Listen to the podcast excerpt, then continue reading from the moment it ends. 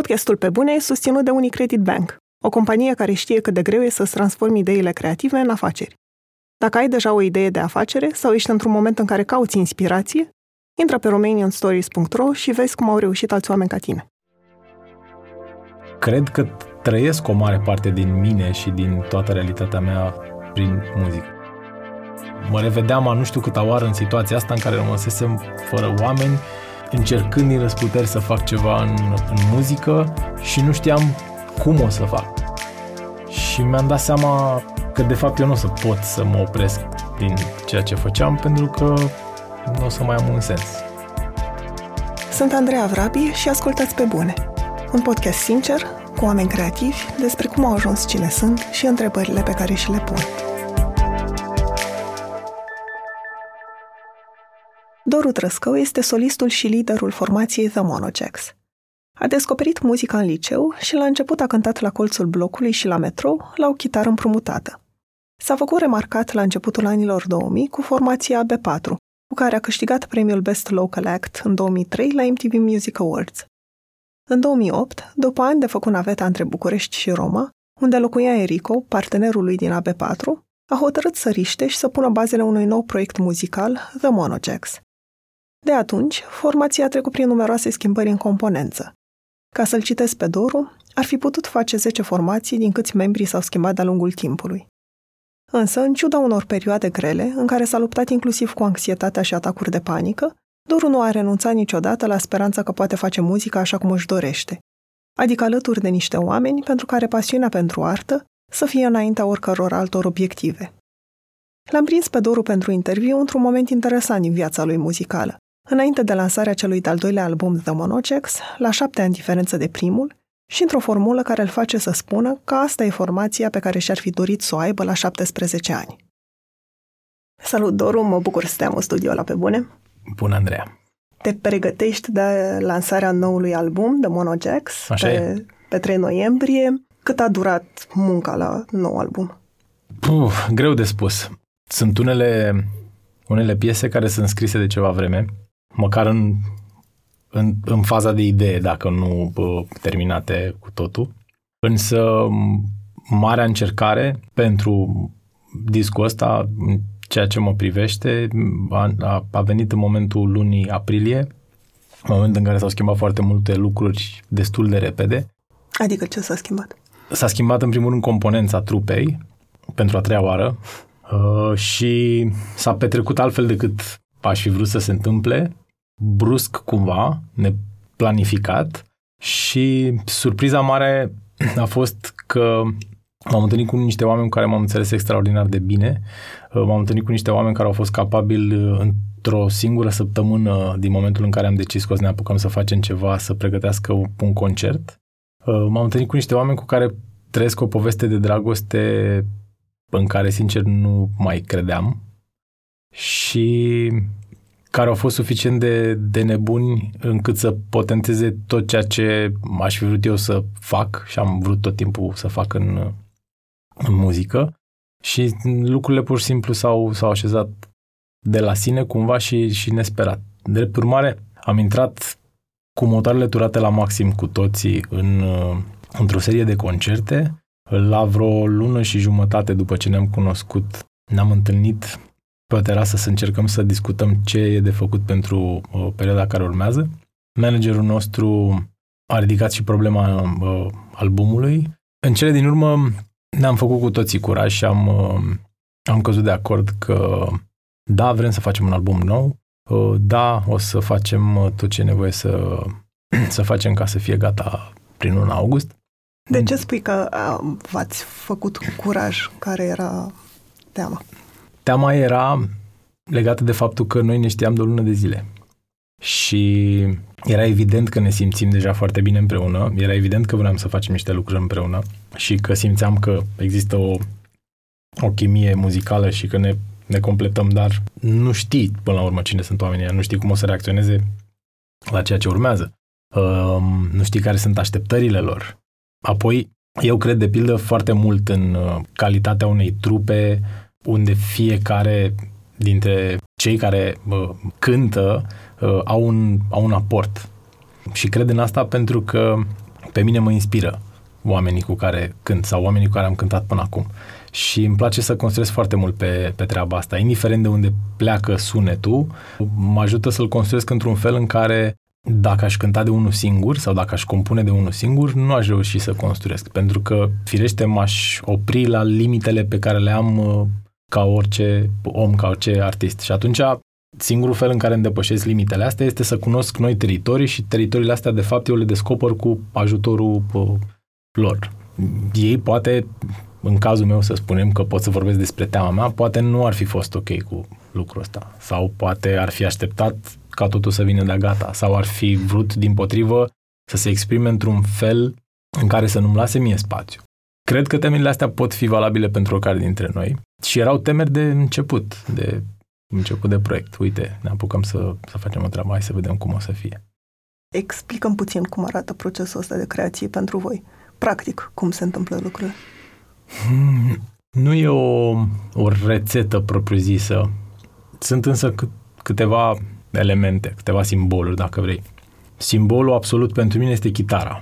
Este foarte important să fiu undeva cu chitara în brațe. Acest loc poate fi acasă în bucătărie, la sala de repetiții sau oriunde altundeva unde, unde mă simt eu conectat cu, cu mine și destul de izolat cumva de factori externi care ar putea perturba chestiunea asta. Imaginează-ți că în genul ăsta de momente intru într-un soi de meditație și ca să pot să ajung în nivelul ăla de meditație, în primă fază trebuie să fiu atent, să zicem, la respirație și așa mai departe, până când m-am conectat la frecvența care trebuie. Odată intrat acolo, lucrurile deja funcționează cumva de la sine, da.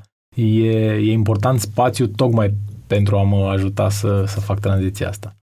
Mi-am format un obicei de foarte mulți ani de zile să, să înregistrez tot timpul ceea ce fac.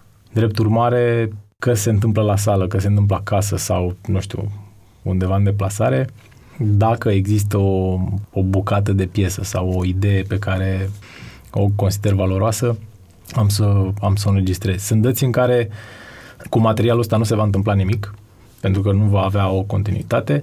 Sunt dăți în care am norocul să mă conectez la muză și să scriu o mare parte din piesă atunci pe loc și zândăți în care o să treacă niște timp, o să reascult din ideile astea și o să construiesc în continuare. Chestiunea cea mai dificilă în tot procesul ăsta este cum ajung să pun versurile pe muzică. Partea de a scrie muzica, nu mi-o explic, sunt mai mult decât recunoscător, vine pur și simplu de la sine. Este... Hip-hop-ul sau rap-ul, de pildă, are un dar natural. Oamenii ăștia, când se întâlnesc undeva pe o scenă, iau microfonul și încep să, să aibă un debit verbal de invidiat. Mie mi se întâmplă chestia asta cu muzica, dar nu și cu versurile. Mi-ar plăcea să se întâmple treaba asta cu versurile. Probabil că la hip-hop e, e invers și ei au nevoie de cineva care să le creeze uh, suportul uh, sonor din spate, beat-ul uh, și așa mai departe. Și... Cumva marea încercare, inclusiv pentru albumul ăsta, a fost legată tot de, de treaba asta. Eu am scris foarte mulți ani în limba engleză. Limba engleză oferă și foarte mult în măsura în care are mai puține consoane tari decât, decât limba noastră și nu are âuri, ăuri, șuri, țâuri. E mai cantabilă cumva, e mai accesibilă. Nu neapărat mai frumoasă, mi se pare că limba noastră e fantastică așa cum e. Numai că nu, nu e atât de ușor de dus în, în zona aia. Și atunci și procesul de, de a scrie era cumva legat de treaba asta. Aveam să constat cu ani în urmă că toți cântăreții au o limbă inventată atunci când scriu cântece. Pentru că în momentul în care tu te-a pus să-ți faci o linie melodică, îți creezi practic felul în care o să dansezi cu, cu muzica pe, să zicem, bucata aia de strofă sau de refren. Și pentru că șansele de a avea vers cu vers, cuvânt cu cuvânt în momentul ăla toate gata sunt destul de mici, nu zic că nu se întâmplă, dar bă, mult, mult prea rar, în ajutorul tău vine această limbă pe care și-o inventează fiecare muzician și e, e surprinzător că cam la tot sună la fel, e un mumble-jumble din ăsta bă, care seamănă engleză, dar nu e, sunt practic niște cuvinte inventate care te ajută să cânti. E, se crease cumva și un automatism în acest mumble jumble, apropo de această engleză inventată, care mă trăgea cumva de fiecare dată în, în partea asta, pentru că îți iese involuntar cât un cuvânt, două, trei, de multe ori poate chiar cât o frază întreagă în limba engleză și nu odată mi s-a întâmplat să mă leg de ele ca să pot să construiesc în jurul lor. Și în momentul în care ai o temă, e foarte la îndemână să faci treaba asta. E momentul în care, în schimb, zici, ok, asta era în engleză, ștergem tema, hai să o iau de la capăt, te trezești în fața unei colgoale de hârtie și devine, devine nevoios. E, e un pic altfel. Când știi că o piesă e ce trebuie, cum simți? De cel mai multe ori, senzația pe care o am și o avem cu toții este exact senzația pe care o am și ca ascultător. Mă mișcă la nivel fizic și sunt dăți în care plâng sau lacrimez sau mi se zbălește părul pe, pe brațe. E o reacție chimică foarte, foarte reală, foarte tactilă, dacă vrei, și, nu știu, simți cumva. Asta nu înseamnă că e o garanție, nu înseamnă că nu poate să fie o, o, un soi de fata Morgana, s-ar putea să fie o, o stare pe care o ai potențată de alte lucruri, însă cred că e mai puțin important dacă piesa aia o să aibă sau nu succes. Cred că ăsta este de fapt drogul pe care îl căutăm, pentru că de-aia suntem acolo de fiecare dată. Să, să ne hrănim cu partea asta din, din creație care ne dă mă, sentimentul ăsta de, de împlinire. Și atunci că piesa aia devine sau nu un șlagăr, e, e discutabil. Dar odată ce, ce te-ai hrănit cu, cu trăirea, e, e ok. În ce măsură muzica te ajută să procesezi lucruri care ți se întâmplă în viață? Și o să spun și de ce te întreb. Pentru că spuneai într-un interviu mai vechi. De fapt, povesteai o întâmplare. Că erai pedepsit și ai vrut foarte mult să pleci într-o excursie pentru că îți plăcea de o fată și când te-ai întors, ai mâncat bătaie și în timp ce îți spălai lacrimile de pe față în baie, ai început să fredonezi sau să cânti. Și mă întrebam dacă se... S-a perpetuat chestia asta, dacă cumva muzica te ajută să neapărat să înțelegi, cât să treci peste anumite momente. Da, am toată convingerea că așa se întâmplă. De altfel, episodul ăsta de care amintești, eu l-atribui cumva momentului în care, probabil la nivel inconștient... Câți ani aveai? Atunci eram în clasa a patra. Cred că alegeam să, să pot să-mi trăiesc mare parte din, din tumult exprimându-mă în felul ăsta, prin muzică. Cred că trăiesc o mare parte din mine și din toată realitatea mea prin muzică. Cred că, de fapt, așa mă povestesc, mă înțeleg și probabil că îmi și explic lumea. Cred că așa spun lucruri sau uh, manifest către exterior uh, frământări, poate de multe ori nu doar ale mele. Dar, da, cu siguranță e... E un soi de altă realitate a mea. Și asta nu presupune și un soi de expunere? Pentru că te expui cu toate trăirile tale în fața unui Ba public. da, ba da, presupune o expunere, însă eu nu percep sau nu, nu reușesc să văd o, o problemă în, în felul ăsta. Toate poveștile care îmi plac și bă, toate lucrurile care, te, care mă impresionează în general sunt cele care... care mi-arată adevărul de partea cealaltă. Și chiar îmi, îmi aduc aminte că am avut o discuție vis-a-vis de actul artistic, de data asta să mă, mă leg strict de muzicieni și de ce se întâmplă pe scenă. Cel mai tare mă conving oamenii pe care îi văd pe scenă, pe care îi simt că sunt reali. Și bă, realitatea asta eu nu percep printr-un spectacol desăvârșit, ci prin emoția pe care o simt că ei mi-o transmit. Pentru că, de pildă, mă uitam la um, Super Bowl cu ceva vreme în urmă, Lady Gaga se parașutează de undeva de pe, deasupra unui stadion, coboară, face niște acrobații fenomenale. Tot spectacolul în sine este peste Cirque du Soleil. Dar nu-mi spune absolut nimic. Mi se pare doar o dovadă a măiestriei. E clar că nevoia de a, de a vedea artistul așa cum este el e cumva mai mare decât ne-o, ne explicăm. Și pentru că eu cred în treaba asta, cred și în, în necenzurarea, dacă vrei, sau în naturalețea cu care poți să te povestești sau să spui lucrurilor pe nume. Ce este surprinzător este că de multe ori, fără să vreau, păcălesc lumea, nepropunându-mi să fac un exercițiu din ăsta Umberto Eco alike, în care totul să fie trecut într-o cheie mistică și numai anumiți inițiați sau care au priceput două, trei simboluri să, să, să ajungă la mesaj. Și una dintre piesele mele care se scriu, se înscriu foarte bine în, în zona asta este Maria.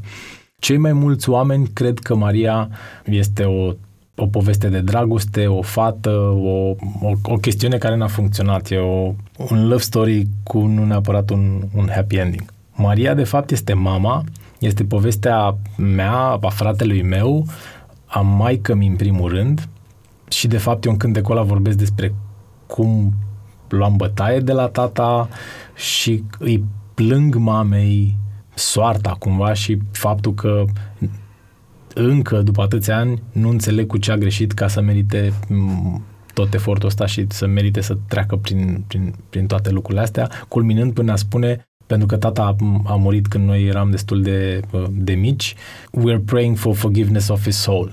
Adică ne, ne rugăm, nu, până la urmă, pentru iertarea păcatelor lui, chiar așa cum, cum a fost.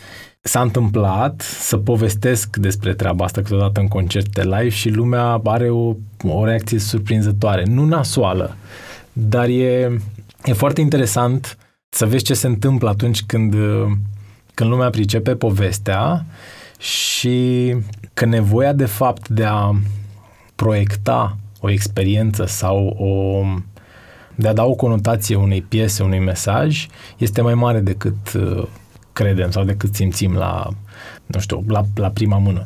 Și cumva asta, dacă vrei, m-a, m-a și uh, motivat foarte mult să mă reîntorc la, la, la scrisul în, în română. Chiar dacă este greu și un proces prin care o să trebuiască să, să trec, pentru că sunt mai mult decât autocritic și sunt în principiu cel mai mare dușman al meu și nemulțumit de mine, îmi dau seama că singurul fel în care o să reușesc să pot să spun o mare parte din povești, cât mai natural cu putință, va fi în, în limba română, da.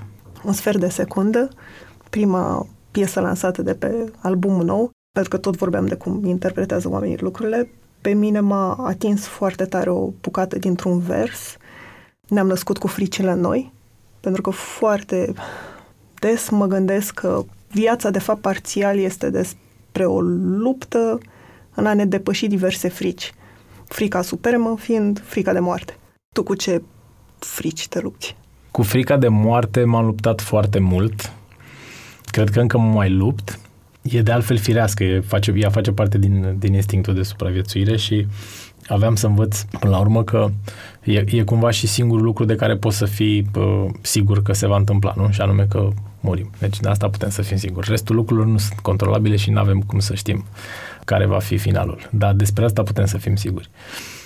Așa că din punctul ăsta de vedere, mai mult sau mai puțin m-am, m-am împăcat cu treaba asta. Frici? Puh, au fost multe. Cred că unele au trecut, altele au rămas.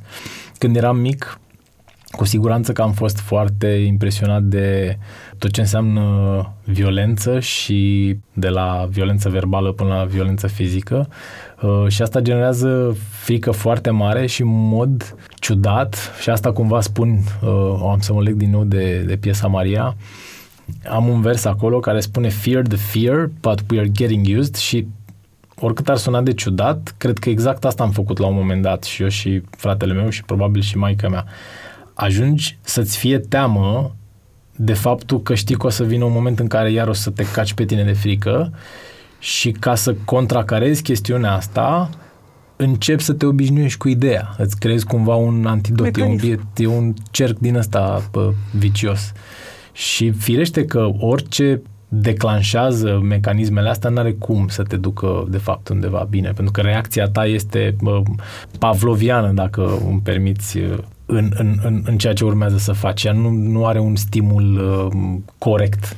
Și atunci asta, dacă vrei, în, în perioada aia a fost, cred că, frica cea mai, cea mai mare. Acum?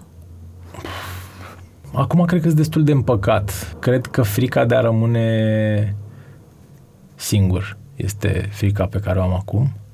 Am un vis recurent, sau aveam, uite, tema asta de ceva vreme nu mai apare, însă a fost o frică întinsă pe foarte mulți ani, frica că, că ea mă părăsește și fuge cu altul. Asta... Legat de muncă? Legat de muncă? Mm, nu, uite, la capitolul ăsta n-am avut niciodată nicio frică. N-am avut niciodată nicio frică.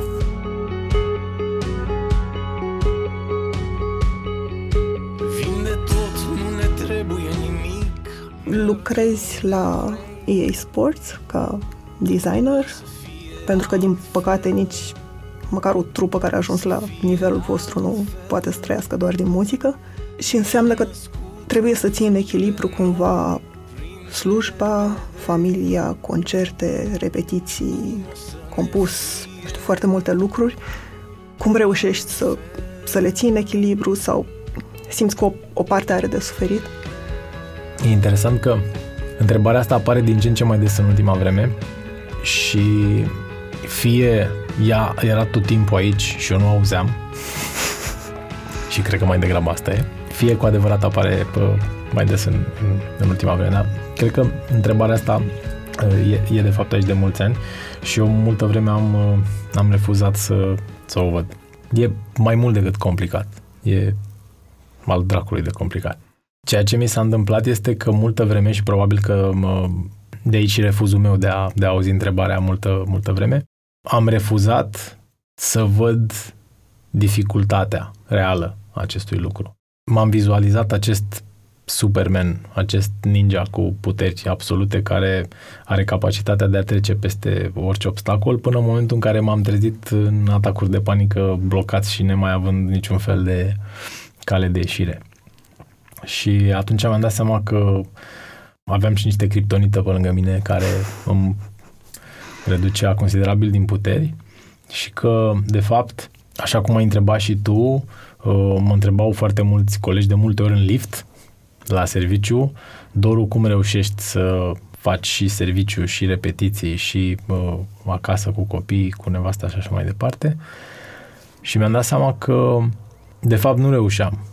Eu eram într-un soi de overburn de mulți ani de zile, încercând să scot untul din tot ce puteam și să am și randament, nu?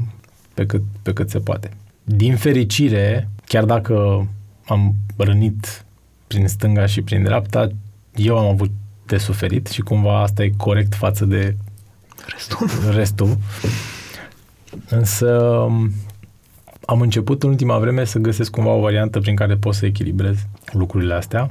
De altfel, a fost o perioadă în care eu m-am oprit din a mai merge la, la serviciu, tocmai ca să pot să canalizez o mare parte din energie într-un loc unde nu mai făceam de foarte multă vreme. Odată să, să dau mai multă atenție acasă și, doi, să pot să mă dedic muzicii așa cum simțeam nevoia de multă vreme că, că vreau să o fac. Din păcate, perioada asta n-a fost foarte lungă, a trebuit să mă reîntorc la, la serviciu, însă mă bucur de înțelegere din toate părțile. Colegii mei știu că sunt artist, știu ce fac, vin la concerte, mă apreciază muzica, am o parte de înțelegere acolo. Acasă, iarăși, am parte de, de înțelegere și, nu în ultimul rând, am dat peste nebunii ăștia, spuneam mai devreme, în, în luna aprilie, peste Cristi, Andrei și și John și, de pildă, în procesul de facere a acestui album, pentru că programul ăsta era absolut infernal, cu concerte, cu repetiții și așa mai departe, țin minte că le-am spus într-o zi, i-am întrebat dacă ar fi ok pentru ei să ne întâlnim să repetăm dimineața. Și când zic dimineața, mă gândesc la ora opt jumate. Și, spre surprinderea mea, i-au zis, da, sigur, hai să ne vedem. Și să știi că o mare parte din ce am făcut în ultima vreme a început la opt jumătate dimineața. Și de acolo eu plecam, plecam la, la serviciu. Cum faci să nu faci compromisuri? Ca să trăiești doar din muzică, ar fi mai ușor dacă muzica ar fi mai comercială, mai mainstream. Și mi se pare că e un soi de paradox. După cum spunea, ca să trăiești din muzică ar trebui să o faci mai comercială, dar în același timp, pentru că nu trăiești din muzică, ai libertate de creație. Eu cred că e foarte important motivul pe care îl ai de la bun început ca să începi să creezi, indiferent ce creezi. Fie că e poezie, muzică, pictură, Dacă motivația principală este aia de a te trăi și de a, de a te juca de Dumnezeu până la urmă, pentru că în momentul în care crezi, ești practic în mitul de lut, nu? Al, al omenirii, în care tu modelezi și, și faci lucrurile să se întâmple, ai un punct de plecare care îți generează cumva, mai mult sau mai puțin, un drum destul de clar. Eu nu cred că aici e vorba neapărat de a face sau a nu face un compromis. E, dacă vrei, o chestie de principiu. Tu în sinea ta știi atunci când e greșit sau nu. Și dacă nu pleci de la premisa asta, de fapt nici nu încerci să crezi într-un fel. Noi nu ne propunem, de pildă, să scriem despre o temă anume sau să facem o muzică într-un fel. Eu personal n-am făcut niciodată chestia asta. Eu când ce-mi vine.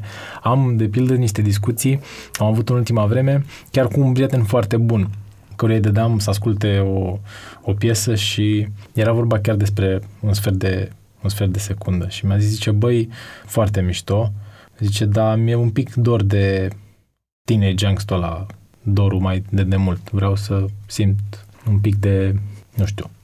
Eu am interpretat că lipsea un pic de nerv, așa cum o spunea el. Și în mod normal asta e o chestie destul de greu de digerat și și-a dat seama că a fost foarte sincer, după care mi-a mai dat un mesaj și a încercat cumva să-și ceară scuze. Eu i-am spus că nu m-am supărat absolut deloc și că dimpotrivă am reușit să fac pace și să înțeleg că tot ceea ce face parte din procesul creativ e până la urmă o, o piesă din puzzle-ul ăsta mare sau e o bucată din drumul pe care îl parcurg. Și dacă asta este o etapă în care pă, angstul ăla a dispărut și eu o să mă povestesc într-un alt fel, am să trăiesc foarte confortabil cu, cu treaba asta, că așa trebuie să fie. Și asta iarăși cred că face parte din, dintr-o dorință de, de a scrie sau de a compune viscerală și care nu are legătură cu confirmarea sau cu acceptul sau cu bă, hai să vedem dacă asta o să fie în tendințe sau o să corespundă unor valori pe care unii o să le accepte sau nu. Îmi aduc aminte cu ani în urmă, cu prima componență The Mono Jacks, la una dintre edițiile Best Fest, interviu în spatele scenei imediat după concert, aceeași întrebare, două răspunsuri. Întrebarea era, ne pregăteam atunci să scoatem albumul și întrebarea a fost, am auzit astăzi niște melodii noi la voi, cum este? Testați melodiile noi înainte de a le înregistra să vedeți reacția publicului. Și toboșarul nostru de atunci, Dorian, răspunde, da, firește, vrem să vedem cum se simte lumea, vedem după aceea care sunt reacțiile și eventual facem și ceva în sensul ăsta. A urmat și răspunsul meu, exact opusul lui Dorian, și eu aproape arogant ar putea suna, am spus, da, vrem să vedem reacția publicului, dar pe mine nu mă interesează dacă publicului o să-i placă sau nu, pentru că atâta vreme cât eu mă identific cu ceea ce fac, o să vreau ca materialul ăla să iasă exact așa cum este. Asta nu înseamnă că nu dau doi bani pe ceea ce cred ceilalți și asta nu înseamnă că nu o să mă doară dacă nu o să le placă. Dimpotrivă, probabil că o să sufăr cumplit. Însă ar fi nedrept să iau toată bucata asta de creații, să o bag undeva sub un preș sau să nu o scot la iveală pentru simplu fapt că ea nu este unanim acceptată sau, sau, sau aprobată. Face parte din, din mine, din noi toți. Și e cumva genul ăla de manifest prin care poți să-i spui celuilalt, băi, așa sunt, iubește-mă și cu bune și cu rele. Nu asta facem, de fapt, în relațiile noastre cu, cu toți ceilalți. Și, de fapt, tu vrei și vrei aprobarea și pentru atunci când ai spart o vază. Adică ești ok, tu știi că în, în sinea ta nu ai avut intenții rele. Nu poți să fii tot timpul perfect sau să fii tot timpul minunat sau omul care nu dezamăgește niciodată. Și eu am, am, am chestia asta și eu cu artiști care mie îmi plac și iubesc foarte tare. Sunt discuri pe care nu, nu, nu le pot auzi. Uite, de pildă, eu sunt foarte dezamăgit de una dintre trupele mele favorite, ultimul disc de National, nu-mi place, nu reușesc să-l prind deloc. Și, în schimb, cu ultimele lor două discuri mi-am făcut perfuzii. Le știu de-a fi rapăr, știu playlist-ul pe de rost. Dacă îmi pui o notă, știu ce urmează. Tocmai pentru că în, înțeleg chestia asta, înțeleg și nevoia de a, de a livra toate lucrurile astea. N-ai cum să fii pe aceeași lungime de undă tot timpul sau să livrezi de fiecare dată at the top of your game. Important e însă să nu te oprești, cred. Pentru că tot ai adus vorba despre prima componență a trupei. Voi v-ați înființat prin două mii opt? În două mii opt mi-am colțit ideea de a porni proiectul ăsta. Era la, la un an de zile după, după ce se năștea Luca și aduc aminte de, de venirea lui Luca pe lume pentru că ăla a fost momentul în care eu m-am hotărât să mă întorc acasă definitiv după lungi navete Roma-București, București-Roma, perioada în care încercam să țin viu proiectul A B patru împreună cu Enrico. Pentru că Enrico era în... Pentru că Enrico era la Roma, sau că nu era la Roma, era el aici. Povestea asta cu supraviețuirea a durat deja de foarte mulți ani, cam de prin două mii unu până în două mii șapte, și eram obosit. Eram obosit și eu și Enrico ne-a ajuns cuțitul la os, probabil mie mai tare decât, decât lui. Se apropia și momentul în care Luca trebuia să se nască și atunci am, am tras linii și am zis ok, eu vreau să mă opresc că nu, nu, chestia asta nu, nu duce nicăieri. Și primul gând pe care l-am avut a fost că o să vând tot. Și chitare și amplificator și toate, toate chestiile care erau legate de activitatea mea muzicală. Au fost multe luni de zile de nesomn și mi-am dat seama că de fapt eu nu o să pot să vând lucrurile astea și că nici nu o să pot să mă opresc din ceea ce făceam pentru că nu o să mai am un sens. După care a urmat o altă perioadă în care am zis ok, ce fac mai departe? Și primul gând pe care l-am avut a fost aproape firesc, anume, ok, hai să mă apuc din nou să cânt, cum fac să cânt? Păi, având în vedere că sunt frontmanul formației, aș putea foarte ușor să refac formația, însă eu îl iubesc foarte tare pe Enrico și aici apare un conflict de interese. Eu cred că trupa A B patru poate exista în primul și în primul rând prin felul în care relația mea cu Enrico s-a desfășurat în, în ultimii ani. Și el neputând fi lângă mine, era ceva care nu funcționa și atunci mi-am propus să o iau de la zero și să încep un nou proiect care să fie altceva și a fost, a fost cumplit pentru că mi-a fost teribil de frică în momentul în care am început să, să dau drumul la toată povestea asta că voi fi măsurat și judecat și trecut prin, prin toate filtrele care vor avea ca referință toate realizările mele cu, cu trupa și cu proiectul A B patru. Și până la primele concerte nu mi-a dispărut deloc treaba asta. Ce mi-am propus în momentul ăla a fost ca felul în care o să dau drumul proiectului să se bazeze pe pasiune și dedicare, dacă vrei, totală pentru muzică, pentru că de-a lungul uh, acelor ani, până în două mii opt, uh, ajunsesem să cunosc foarte mulți artiști care intrau și plecau din, din trupă pe diferite motive, dar cumva toate aveau mai mult sau mai puțin un numitor comun. Eu ajun, ajunsesem să identific că lipsa de fapt de, de dragoste reală, de iubire către artă era elementul comun. Și în, în, în perioada două mii opt ăsta era lucru care mă interesa cel mai tare. Și mi-am făcut un cont uh, sub un uh, nickname care să nu trădeze identitatea pe un forum popular la noi, Romanian Guitarist Community, R G C punct ro, acolo unde cam toată comunitatea de muzicieni din România își dă întâlnire online și fie se vând instrumente, fie se caută membrii pentru trupe și așa mai departe. Și am postat un anunț care suna cam așa: solist, chitarist, caut să înființez un, un proiect muzical serios în zona alternative rock. Nu mă interesează hobby și repetiții de duminică. Am spațiu de repetiții, instrumente și tot ce trebuie. Motivul pentru care făceam lucrul ăsta era următorul. Nu vreau să le spun oamenilor cine sunt, pentru că știam că o să mă lovesc de un o mare filtru în prima fază, de oameni care ar fi zis: a, Doru de la A B patru, eu nu mă duc să cânt cu ăla că eu nu mă pricep sau nu am experiență sau mai știu eu ce.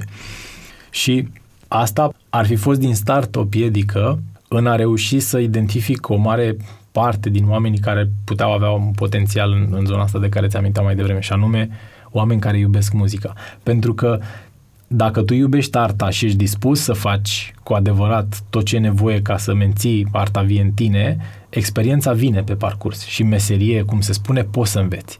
Dar să iubești cu adevărat lucrurile astea, n-ai cum să înveți, aia trebuie să fii acolo, to begin with. Și atunci pe mine nu mă interesa experiența.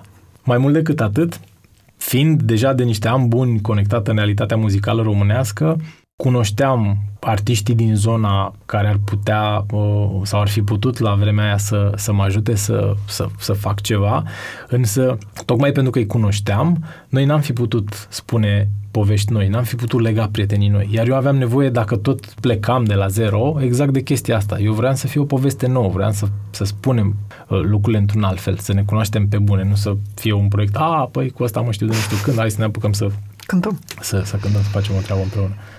Și a funcționat, a funcționat foarte bine, pentru că bă, chimia asta a existat și o bună bucată de vreme dragostea asta și aplicarea către, către muzică a fost reală. Din păcate, la un moment dat ea n-a mai ajuns, sau nu pentru toți, în, într-un fel în care să, să, ne țină, să ne țină împreună. Și asta s-a întâmplat în două mii treisprezece. Da, moment în care pă, eram la trei ani, de fapt, după lansarea albumului. Noi în două mii zece pot să zic că propriu-zis ne-am... Ne- ne-am dat voie să, să existăm. A, a fost o perioadă destul de lungă între două mii opt și lansarea discului în două mii zece, în care, în primul rând, noi am învățat să cântăm unii cu ceilalți. Peste chestia asta, firește, a trebuit să găsim după aceea timp necesar să, să ne și sudăm uh, muzical, să reușim să și scriem împreună și uh, dacă mai e în calcul că am văzut vreo opt chitariști până să ajungem la formula finală, uh, uh, nu e până la urmă chiar atât de mult timp. Dar în două mii treisprezece, revenind la, la ce m-ai întrebat, da, ăla a fost momentul de schismă. De ce s-a întâmplat asta? Adică cât de greu v-a fost să luați decizia asta atunci? Nici măcar n-a fost o chestie la care să ne fi gândit foarte mult. A fost un moment, era o perioadă în care lucrurile nu mergeau. N-aș putea să spun sau să pun degetul pe rană și să spun, uite, ăsta este motivul principal sau din cauza asta lucrurile nu mergeau. Cred că erau mai multe chestiuni care nu funcționau acolo, de la felul în care noi reușeam să ne, să ne înțelegem la nivel uman, până la felul în care înțelegeam ce se petrece cu noi, cu proiectul, cu trupa, cu, cu toate lucrurile pe care le făceam. Ceea ce cred că iarăși a contat foarte mult este reperul diferit pe care îl aveam vis-a-vis de ceea ce ni se întâmpla. Eu știu că de când sunt copil am avut cultura omului care este nu cu capul plecat, ci umil, în sensul în care înțelege că sunt momente în care lucrurile o să meargă fantastic, dar ele fac parte din felul în care viața îți așterne lucrurile la, la picioare. Și spun asta pentru că nu odată mi s-a întâmplat să colaborez cu muzicieni și să văd că în, în momente de, de glorie, beția aia poate să genereze foarte multe lucruri. Cred că ăsta a fost un potențial factor de dezechilibru într-un, într-un anumit moment. Moment în care, într-un fel sau altul, personalitățile au încercat să se exprime diferit. Probabil mai mult decât atât, sau mai mult decât ce ți-am spus mai devreme, a contat foarte mult faptul că este al naibii de dificil să poți să trăiești într-o realitate muzicală românească, astfel încât să simți că efortul pe care îl faci merită. Și presiunea asta de care aminteai și mai devreme, cu mers la serviciu, cu bă, implicarea pe care o ai într-o relație, bă, sala de repetiții, compozițiile, nu mai vorbim de mers în deplasare prin țară și așa mai departe, n-au cum să-ți lase mult spațiu și practic ești într-o tensiune continuă. Toate lucrurile astea mă, cred că deja puseseră în, în, în mișcare un angrenaj din ăsta care de, destabiliza mașinăria pă, care funcționa bine pă, până în momentul ăla în ceea ce ne privește. S-au suprapus toate și mi-aduc aminte că ne-am întâlnit undeva la o terasă prin, prin centru să, să bem o bere și să discutăm uh, despre una, despre alta.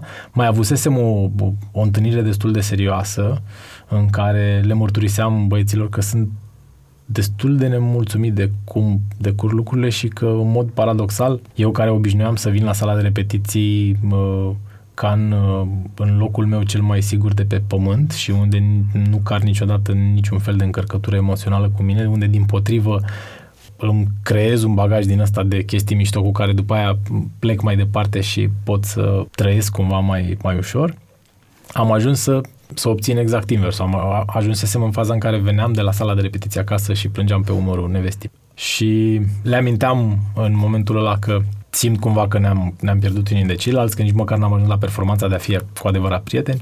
Firește, nu m-au contrazis, era o realitate uh, cât se poate de evident, însă destăinuirea asta mea pentru, vis-a-vis de ei, pentru mine ar fi trebuit să însemne o reacție ca într-o relație între niște oameni care țin cu adevărat unii la ceilalți. Nu știu, eu de pildă dacă mă cer foarte tare cu tine astăzi în momentul podcastului, diseară dacă o să mă duc la culcare, o să mă gândesc la ce am făcut să te supăr atât de tare și mai devreme sau mai târziu o să urmeze și o reacție. Eu n-am simțit că ei au dormit neliniștiți. Și au trecut niște luni bune în care nu s-a schimbat absolut nimic Și ne-am trezit la această discuție la berea despre care îți vorbeam mai devreme și am realizat, oricât ți s-ar părea de ciudat, brusc că stau la masă cu doi străini. Realmente doi străini. Cu doi oameni cu care, de altfel, cântasem foarte multă vreme împreună și făcuserăm chestii foarte mișto și cu care știam că am o chimie muzicală care funcționează, dar cu care simțeam că am un, un profund blocaj. Și pur și simplu, ăla a fost momentul în care am luat decizia, cât se poate de brusc. Le-am zis, băieți, hai să punem stop joc.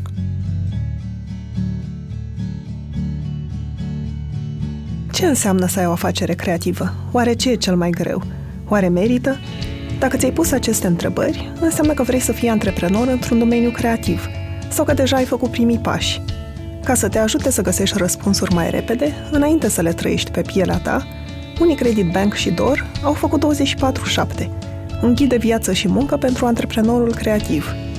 Ghidul poate fi comandat de pe shop punct decătorevista punct ro, iar dacă vrei să explorezi lumea antreprenorilor, poți participa la Miercurea Minților Creative, un eveniment de shopping și interacțiune cu afaceri altfel, organizat de Unicredit Bank. Pe douăzeci și nouă noiembrie, cele mai interesante afaceri creative din București te așteaptă cu promoții, produse speciale și poveștile lor.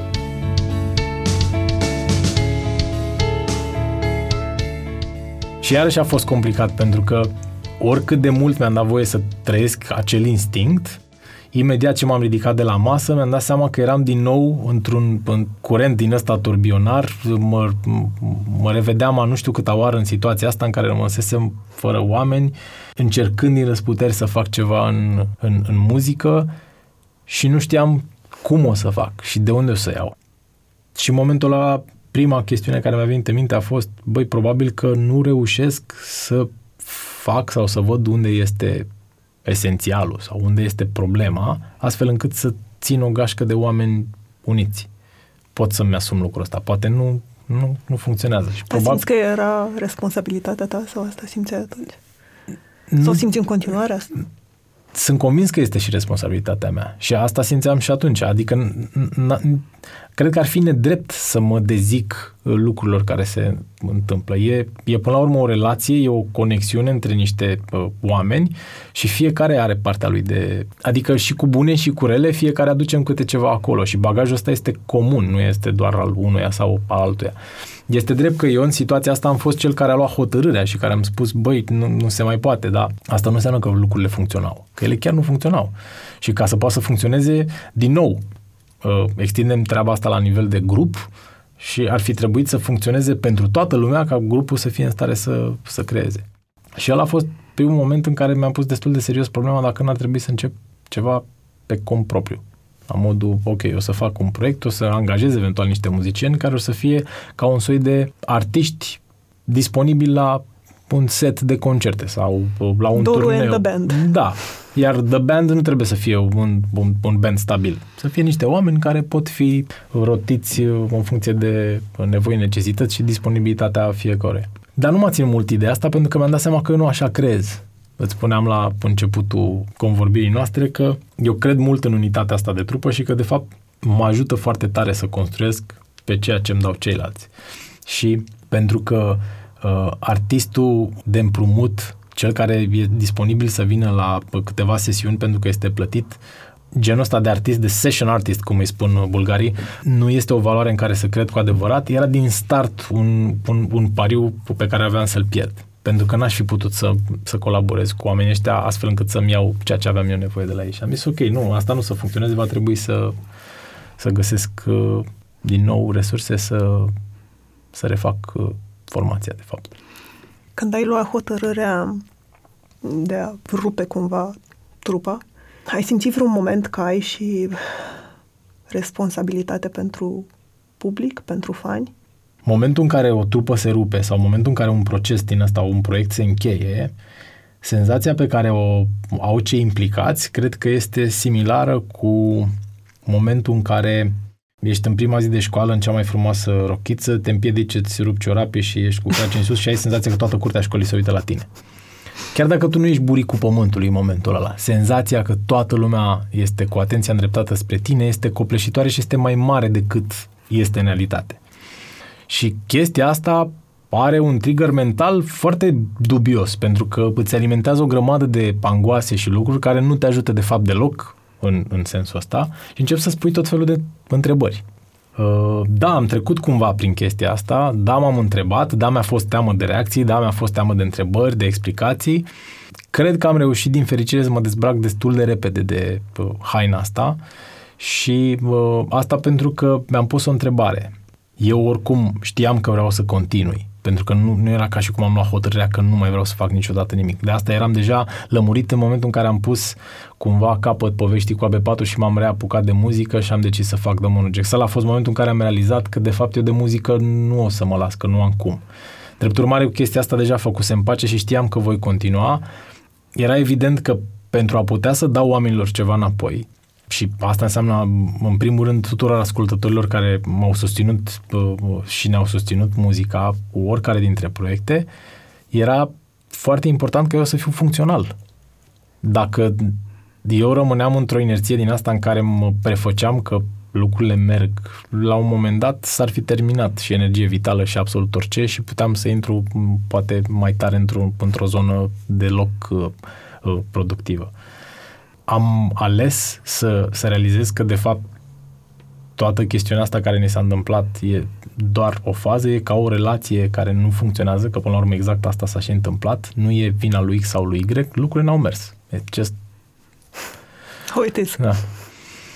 Și atunci, e ok, punem capăt, uh, tragem linie, vedem cum putem să, uh, să mergem mai departe.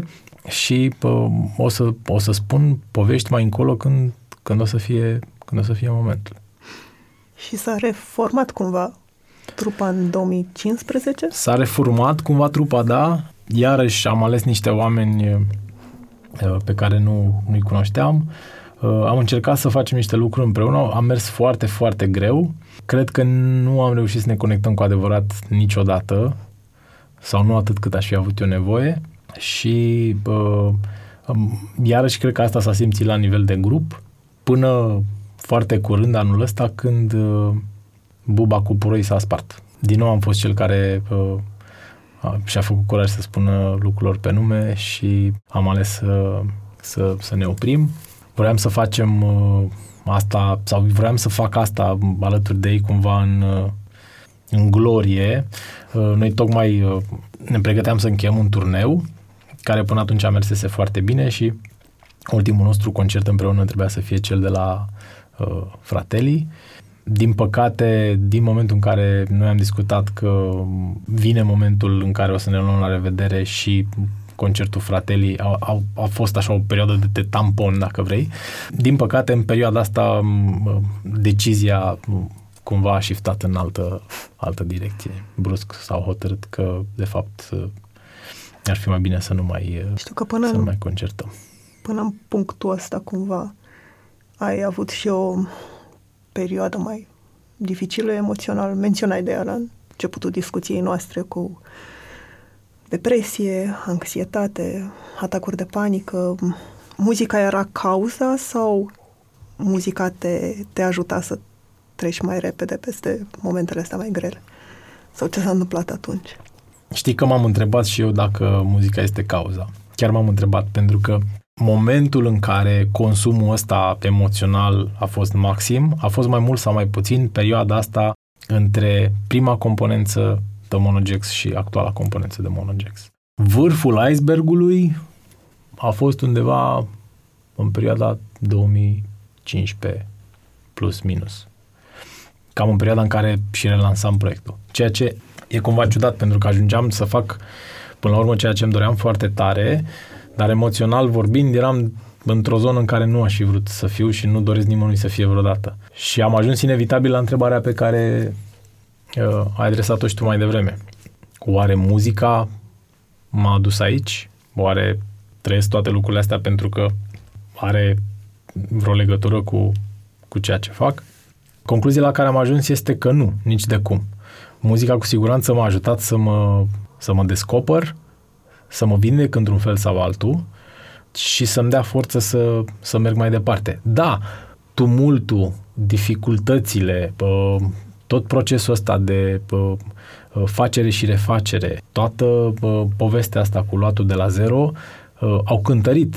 Bagajul emoțional e fantastic de mare și ideea de a, de a porni și reporni de fiecare dată o mașinărie foarte complexă m-a uzat mult, m-a, m-a, m-a folosit, mi-a luat din, din puteri, fără dar și poate.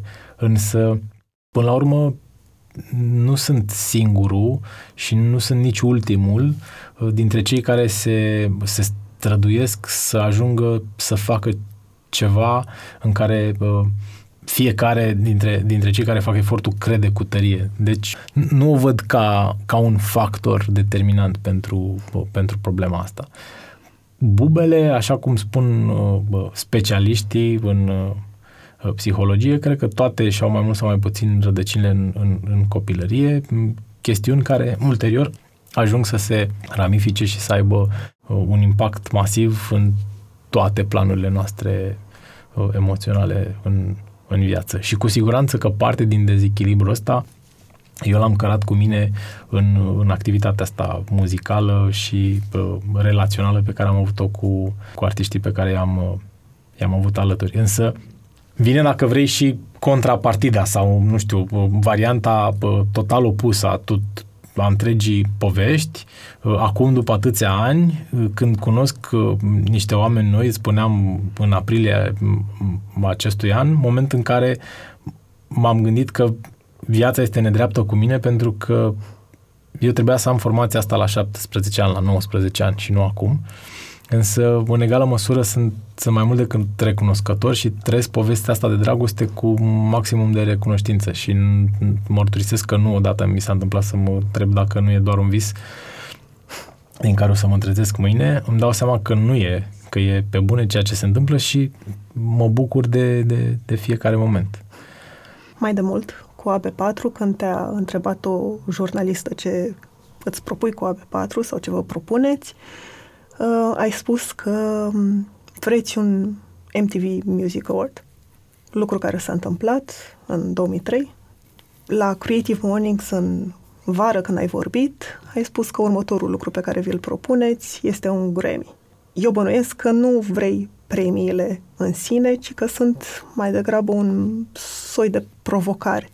De ce simți nevoia unor obiective de felul ăsta? Cred că este felul de a, de a proiecta în viitor un scop și este genul de măsură al, unui, al unei ținte care e foarte sus. Cred că Michelangelo spunea, nu, că nu e o problemă atunci când ținta este atât de sus încât nu ajungi niciodată, ci dimpotrivă atunci când ținta este la îndemână și reușești să, să ajungi acolo fără, fără niciun fel de probleme. Nu încercăm neapărat să facem imposibilul, dar este un, un fel care cred că ne motivează și asta e, eu cred că e valabil pentru oricine, să, să mergem într-o, într-o direcție. Într-adevăr, nu premiul mă interesează. Premiul meu de la M T V, dacă intri la mine în sufragerie, o să trebuiască să te buiți multă vreme prin cameră ca să îl descoperi. Nu e genul de trofeu pe care îl țin cu mândrie sau la vedere. Asta nu înseamnă că mă deranjează în vreun fel, însă e un simbol al, al unei munci. Ne dăm seama cu toții că pentru a ajunge la o asemenea performanță, munca depusă este fantastică și știm de fapt, pentru că am trăit-o pe, pe propria noastră piele și o trăim și acum, după uh, câteva luni împreună, cu satisfacția de a fi făcut un album împreună, efortul ăsta dă o satisfacție fantastică și cumva cred că asta simbolizează. Deși ești foarte optimist acum și nu, nu vreau să-ți descurajez optimismul în vreun fel, să spunem că se întâmplă să nu funcționeze uh, The Mono Jacks nici în formula asta. Vezi undeva în, în viitor un moment în care ai putea să spui poate n-a fost să fie cu muzica? Hmm. Nu. Nu. Ce te motivează să faci asta în ciuda tuturor obstacolelor?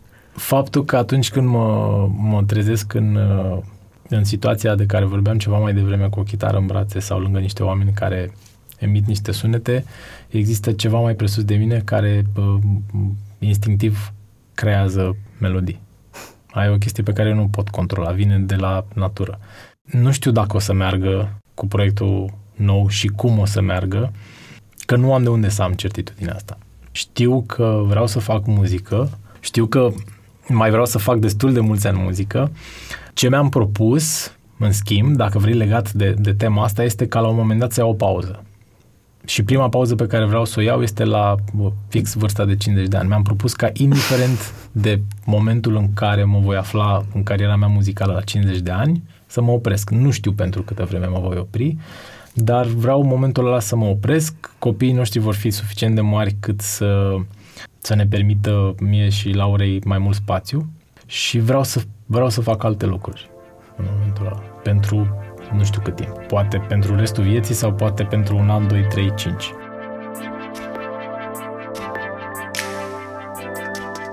Mulțumesc că ne-ați ascultat! Podcastul Pe Bune este produs de Dor, tema muzicală e compusă de Alex Turcu, editor de sunet e Horia Baldea și asistent de producție Elena Vădova. Dacă aveți recomandări de invitați sau vreți să ne spuneți cum vi se par episoadele, puteți să ne scrieți la pe bune arond decot o revistă punct ro. Și dacă aveți timp, lăsați un review pe iTunes pentru că ne ajută la promovarea podcastului. Îi mulțumesc lui Doru și formației The Mono Jacks pentru permisiunea de a folosi piesa Un sfert de secundă.